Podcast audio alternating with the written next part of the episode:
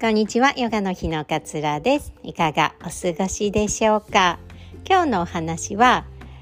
今日も先延ばし脳がストレスを感じる理由についてお話ししたいなというふうに思います。先延ばしの癖ありますか？この間娘とドラえもんを見ていたらね うちの家族はみんな先延ばしをする癖があるなってのび太が言ってたんですよ。勉強宿題しようって思うんだけれどもまあ後ででいっか。一旦おやつ食べてからでいっか。机の上が汚いからまずはこれを片付ければいいかみたいな感じで先延ばしをするんですよね。でお母さんに怒られてでおとのび太のお父さんはお父さんでお母さんに「あなた先週ここのドアが壊れてたの直すって言ってなかった?」とかって言って「あこれは来週やろうと思ってたんだよ」みたいな感じのやり取りがあったりしてみんな先延ばししているんですよねちょこちょこちょこちょこ。でこれ見ながらね私と娘は笑ってたんですけれどもこの先延ばしの癖を続けているとそれが結局ストレスになるんですよね。なんかこうやらなければいけないのに例えば仕事とかでちょっと後回しになっちゃうこう交通費の生産とかあるじゃないですか。私会社員時代これめちゃくちゃ溜め込んでたんですけれどもすいません経理の皆さん。ね。これやらなきゃやらなきゃって思ってるんだけどでも先にこっちにお客さんにメール打たなきゃなとかやらなきゃって思ってるんだけどあこっちのエクセルの表作んなきゃいけなかったんだよな。いややらなきゃいけないと思ってるんだけどって繰り返して結局やってないってめちゃくちゃストレスなんですよね。だってやれてないからやらなきゃいけないのに。ねこれって結構身近に潜んでいるじゃないですか。おっちゃんを洗わなきゃいけないのにな。あでもちょっとこのテレビ面白そうだしなってテレビ見てた。なんかコーヒー飲みたくなっちゃったなとかって コーヒー入れてまだおっちゃんは置いてあるみたいな。でもやらなきゃいけないんだよなっていう風にストレスを感じてってしまう。でなんかすごい大きなストレスじゃないからまあいっかまあいっかまあいっかってなりがちなんだけれどもでもやっぱりこれが溜まっていくとすごいやりきれてない感全部が未完了の状態にあるっていうことって私たちってどうしてもこうね未完成なものに目が行きやすいできてないことに目が行きやすいから最終的にそっちに目が行ってなんか今日一日全然できてないないろんなことがみたいな風に終わってってしまう。でこれやりたいこととかもそうだと思うんですよね。なんか習い事したいなとか例えばヨガのスタジオに行ってみたいな。でもな私まだなんかあの体硬いしなとかお金もかかるしなとか。でもなんかスケジュールが合わないかもしれないしなとか。若い人ばっかりいたらなんかちょっと恥ずかしいかなとかって言って本当はやりたいんだけれどもなんか自分にいろいろな理由をつけて先延ばしにしてしまっていること。これも結局まあ考えてみるとそうですよね。大きなストレスに最後はつながっていくんですよね。やりたいと思っていたのに何一つできていないとか私ってこうやりたいなと思ってたことにができない人間なんだとかっていう風なところになっていってしまう。この先延ばしにしていることで自分の中のストレスが出来上がっているっていうことって結構あると思うんですよね。で先延ばしにしないであお茶を洗わなかお茶を洗わなきゃな。よし今洗おう。ヨガのスタジオ行ってみたいな。よし体験レッスンに行ってみようって言ってなんとかしたいなとかなんかしなきゃいけないなってなった時にすぐそれを実行する。これだけでストレスは減るしなんかあの気持ちよくなる。自分があこれやろうと思ったことをその場でやって完了させた。タスク OK あこれもやらなきゃ洗濯物も干さなきゃいけなかったんだ。よしやろう。完了されさせた。OK って。こっちの積み重ねの方が人間と脳みそってやっぱすっきりするんですよね。やり残しがずっと残っている状態っていうのはずっとそっちになんか意識が漏れているっていう感覚ですかね。自分のエネルギーって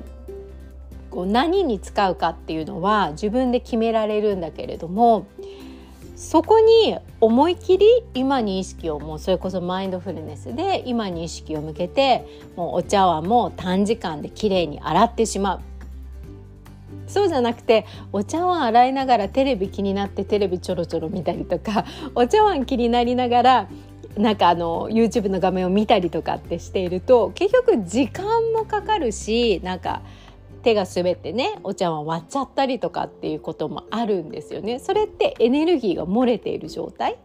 エネルギーをそこに集中すれば効率よくすぐ終わるんだけれどもずっとなんか自分のどこかからかエネルギー漏れをしている状態なんですよね。日常生活を送っててもああヨガやってみたいなリアルなスタジオでちょっと太ってきたしなちょっとやってみたいなでもなーって思いながらまた他のことをやり始めるとでもやってみたいなーなの方に エネルギーが漏れていくっていう感覚なんですよね。それこそあの前もお話ししたかもしれないんですけど子供がねかけっこで「よーいドン!」って走ると子供って後ろすごい気にするんですよ。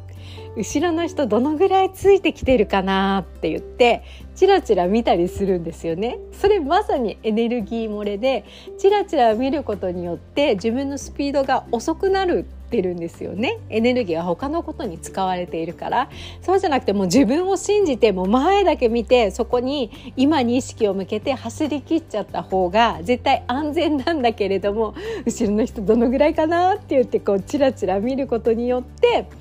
こうエネルギーが薄まっちゃうみたいな感覚なんですよね。でこれエネルギーって無限にあるわけじゃないじゃないですか。1日24時間で、まあ、78時間ぐらい寝ないとやっぱり回復できないしあの体調が悪かったりねなんか生理痛があったりとかすると使い切れないっていうのもあったりするからやっぱエネルギーって有限なんですよね。だからそれをどのポイントで集中的に使うかっていうことを考えながらやっていくとすっきりするあやりきったなとかあ集中しきったなみたいな、まあ、何かに集中した後って結構すっきりしますよね。でなんかなんか片付けとかも全部終わった後ってふふって脳がすっきりしますよね。それをやってあげるだ何でもやり残しや先延ばしにしない自分のこの本心があこれやりたいなとかあ今これやる時だなっていうのがあったらもうそれを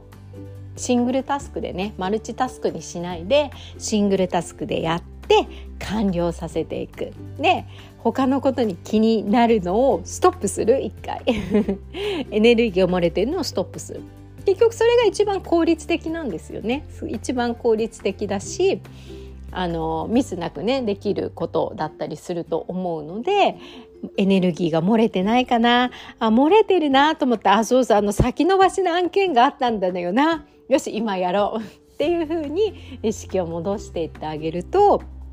こうストレスがね減ってくるんじゃないのかななんていうふうに思いまして今日はこんなお話をさせていただきました。えマインドフルネスね基礎講座まだ、えー、応募しております。平日は6月の半ばから木曜日ね毎朝9時からスタートします。で週末コース土曜日コースは7月からちょっと朝早いんですけど8時10時半っていう、まあ、朝活にこうマインドフルネスを学んでいただくっていうようなスケジュールにさせていただいております。えお申し込みいただいている方はどうもありがとうございます。これもね是非考えてみてください。ちょっとやりたいなーっていう気持ちがあったのであれば今がその時かもしれません。え講座の感想等もねホームページに載せております。こちらのポッドキャストの概要欄に URL 貼っておきますので、ぜひそこからチェックしていただけたら嬉しいです。え質問等はねメールや、えー、LINE からもお気軽にお尋ねください。